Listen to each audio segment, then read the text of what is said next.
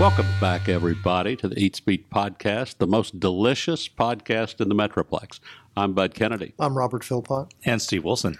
Robert, my mind is just my brain's just all election mush. I, I haven't eaten enough food lately. I, there are all these commercials. People are arguing about uh, about you know Whataburger and White Castle and, and everything else, and that's become political. I, I, tell me what's opening, closing. Tell me what's new. Well, first of all, I, I think somebody should come up with a dish called election mush.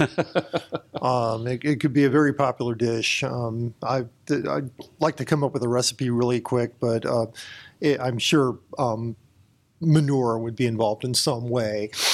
Um, and it, would be it'd be controversial once you did. So. Right, right.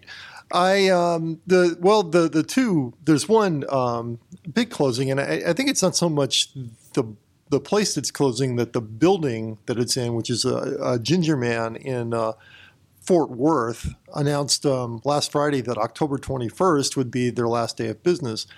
Um, it's been in this building for it's a kind of a house on uh, Camp Bowie Boulevard for right. about 12 years before that, for those of us who were here in the 90s, uh, it was, uh, and, and the early 2000s, it was Rick's on the Bricks, which was a, a really popular post uh, stock show, rodeo place, post uh, colonial place. Also, post newspaper nightside work yeah. place. And uh, great chicken strips. Yeah, and uh, good burgers. And fried pickles. Yeah, great burgers. They claimed to invent the fried pickle. Mm-hmm. And they, were, they were really ahead of the curve. They said in a, a story that. Um, in the archives that uh, I believe uh, our former reporter Barry Shlachter wrote that um, they they fry everything. So they were ahead of the state fair on that mm-hmm. when they were still Ricks.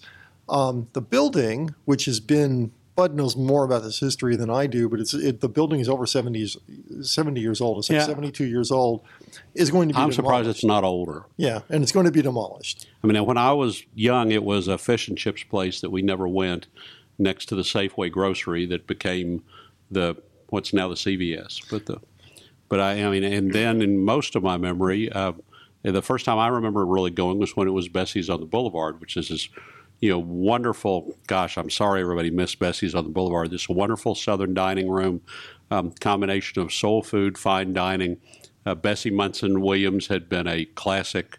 Uh, she taught cooking. She was one of the the uh, you know the, the Jemima Code chefs who was hired to teach uh, African American women how to use gas ranges and how to cook with gas.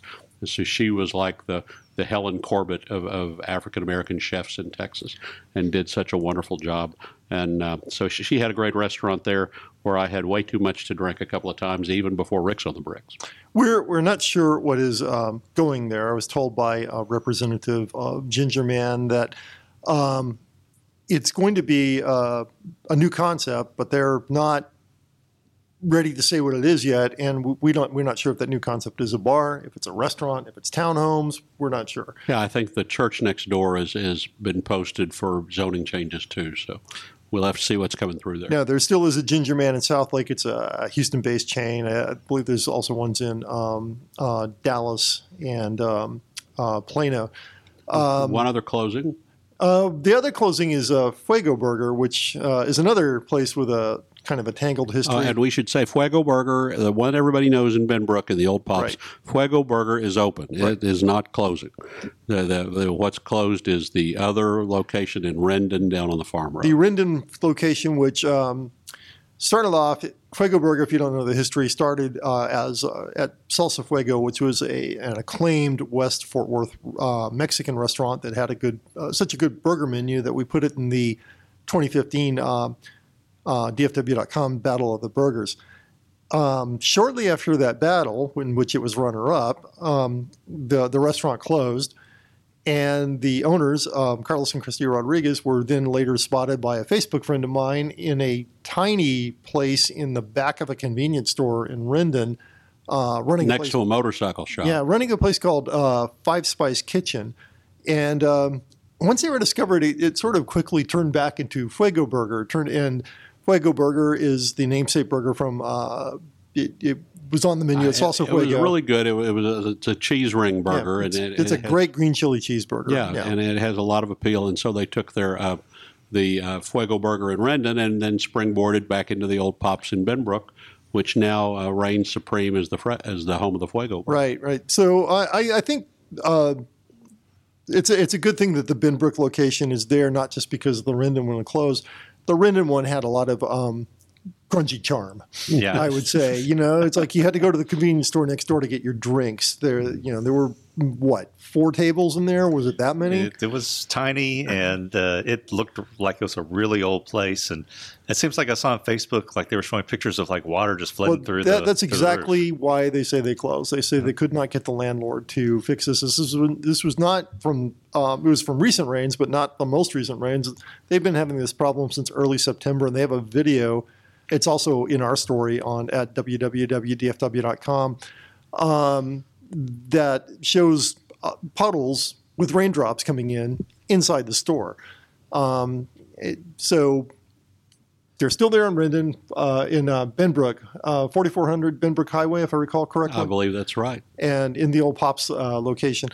We um, they were Salsa Fuego was runner up in our 2015 burger battle, and Fuego Burger was runner up uh, to Fred's in the 2017 burger battle, and we had. When you go to the final rounds, you have uh, uh, we, we take all the judges we can, and there all, there was almost no room to seat all our judges. You know, there was probably about eight people. Um, so I'm going to miss the place. I'm going to miss the the charm, but uh, I'll be at the Benbrook location. Speaking of burgers, I used uh, I I used something in Eatsbeat this week about the new burgers at Trail Boss, which everybody forgets about, which is the burger stand in Stockyard Station. They have a couple of new burgers. They have like a, a, a free range burger and a Wrangler, and they've got onion strings or fried jalapenos on top and a spicy ranch uh, topping. It, it's just Trail Boss trying to step up its game.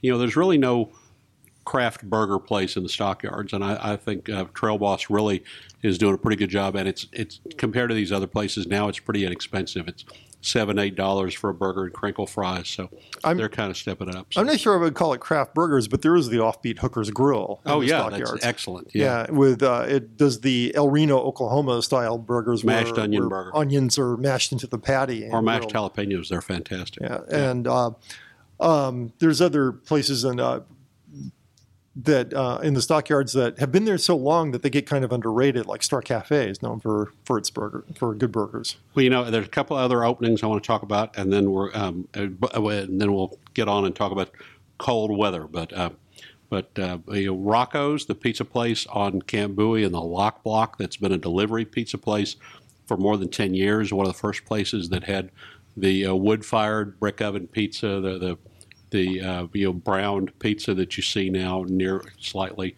charred pizza. Rocco's out at a dining room, so now you can go there and have they have a, a long wine list. They have craft beers.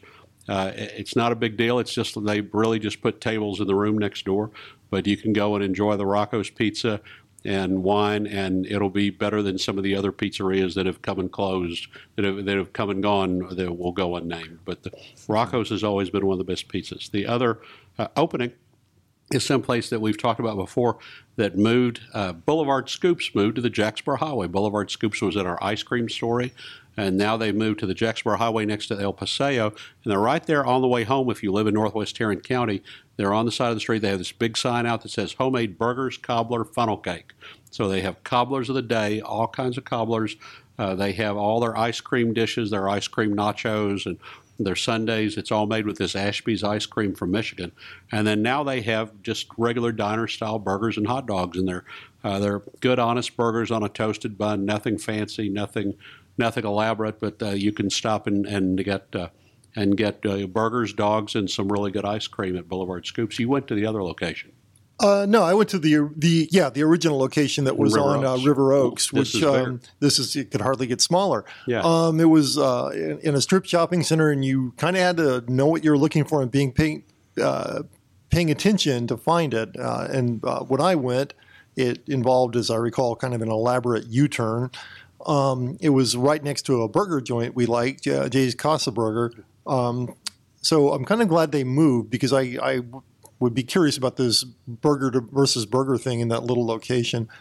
Uh, as as for Rocco's, uh, one of my one of our former editors threw a party a few years ago where um, he had Rocco's delivered, and we loved it. But I don't live nearby, so it's not a really good place for uh, pickup or delivery. So I'm glad to hear about this dining room. You know, this this is the amazing thing about Rocco's. Here's a, a wood-fired brick oven pizza, charred pizza. Usually, you want to eat that when it's hot, fresh out of the oven, because that's when you really got that that hot effect, and it's in a cozy place with a flame and everything. And it really tastes good. Well, Rocco's was a great success as a delivery pizza. So it was actually the pizza the the uh, you know wood fired pizza, and then it was taking the time to bring it to your house, and it was still good.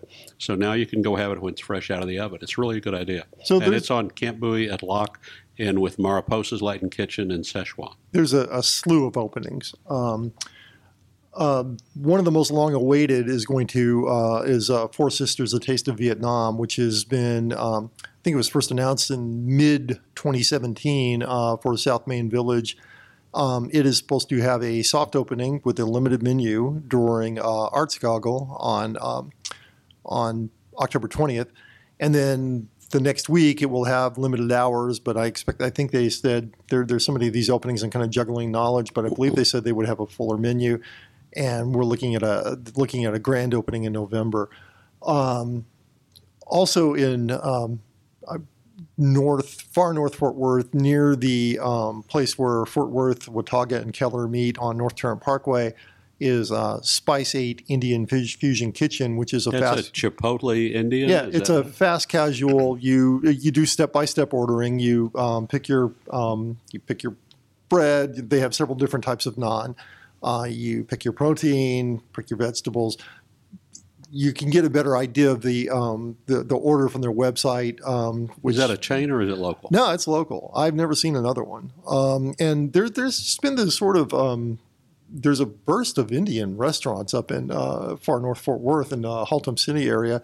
Uh, right down the street is uh, Swad uh, Indian. Uh, it's a Nepali uh, cuisine, um, and there and there's Ama's Indian Kitchen on Basswood, and um, Indian another place that's just huge called Indian Kitchen, um, which is at Beach and Western Center, and yet another one that um, it used to be called Indians and it just changed its name. And of course, I'm blanking on the name, but it's also on Western Center Boulevard between Beach and uh, 377. That's your territory. So Yeah, I, I'm and then- to know that one. Um, other openings quickly. Uh, Chefs What- off the Hook Seafood. Chefs off the hook seafood is a big deal because Yeah. that's John Shepard from Weatherford opens his, uh, his saltwater in Weatherford. This is this is his version of saltwater, and it's in uh, t- in TCU where the old Salsa Limon was at Bowie at, at University Drive and Devitt. Is that right? It's a block north of Berry. It's on, on the corner uh, north of it's, Dutch's. it's north of Berry. Uh, Devitt is south of Berry, South but of- it, okay.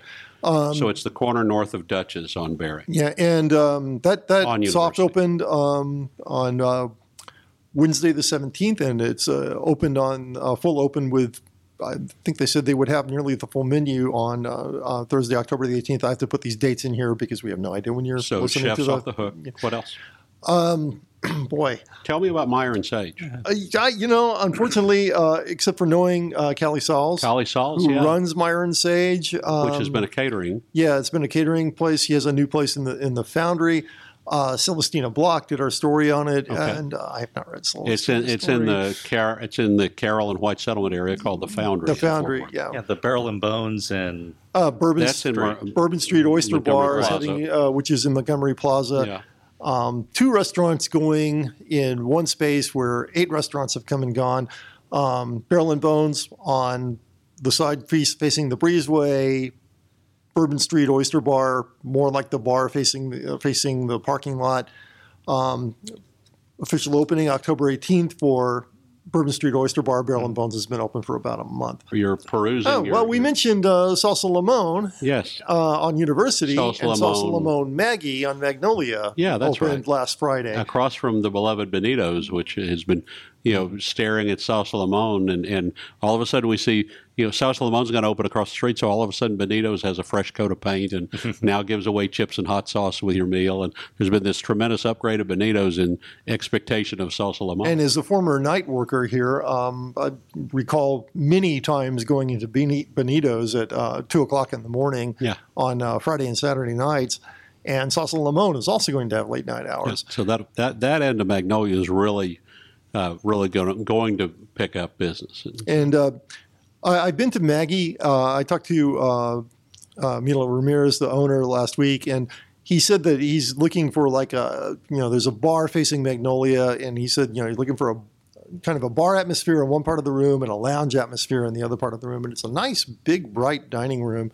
Um, they've done a nice job with it. It's well, uh, well decorated. He's known for his decor at his restaurants. Uh, and I, I, think he gets better with every time he opens one. Um, Cowtown Brewing Company, which uh, opened Friday, uh, it was kind of a surprise. It just uh, popped up on Facebook that it was opening. It's on Belknap. Um, as you're coming into downtown from 35, if you're uh, westbound, Belknap and probably Harding. Not Harding. Of course, I'm uh, I'm going to blank on that. So across from the Sonic. Yeah, across from the Sonic. Yeah. Um, I, ha- I, I took a visit before they really had uh, much of stuff in, but they do have a tap room.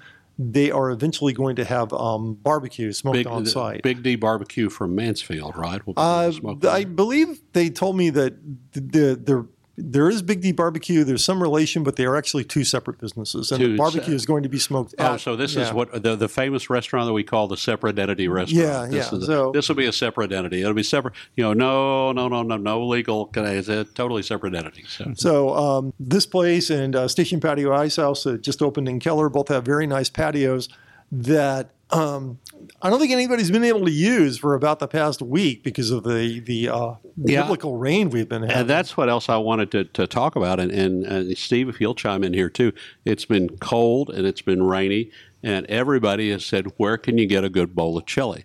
And mm-hmm. and there uh, and there's always a lot of answers for this in Fort Worth. Yeah, I mean, uh, I know the closest place to me is like Dixie House and on uh, Bryant Irving. They have chili, but on South Hulen. Right, South Hulen, yeah. And uh, let's see, uh, then you can make your own chili. but do you, uh, do you, get a side of chili with your chicken fried steak at Dixie House? No, you get a whole bowl. I mean, uh, you get a bowl. You can also get a bowl of, uh, of pinto beans and cornbread too. Yeah. Well, I'm talking about when you when you go. Do you get a chicken fried steak and chili? no, get, I either get a chicken fried steak or I get chili, or or chili. Either this or. is now chili weather, so it'll be oh. more more likely chili. Well, the Dixie House does have a, an in-house chili. The big the big Kahuna, my the masterpiece of chili in town, I should say. I think the best chili is uh, gone on the menu this week and that's at the Kimbell Art Museum. The Kimbell Art Museum buffet wow. is serving their original house chili that they've mm-hmm. been making there for 30 years. And I've often argued that it's the best chili in Fort Worth. And so you have a chili and the Caravaggio right there mm-hmm. side by side. So the, the Kimbell chili is on the menu, and that means it's officially fall. And the place, another place known for chili is Tolbert's in Grapevine. Um, which um, to me surprised me a little bit because it's the, the, they're not known for spicy chili, and I like my chili quite spicy. We do a homemade version that is quite kicked up. Um, but um, that, that's another place. And Grapevine just has a cool main street. It's worth uh, worth checking out. There's a lot of restaurants there. Tolbert's has a lot of history. Uh, I believe it's actually been featured on Food Network, a cooking channel, at least once. Mm-hmm. Actually, in the go ahead. Oh, once it gets a little colder, I'm sure Billy will bring out his brisket chili again too. At Billy's okay. Yes. Uh-huh. The uh, you know we talked about the Foundry District M and O uh, Station Grill.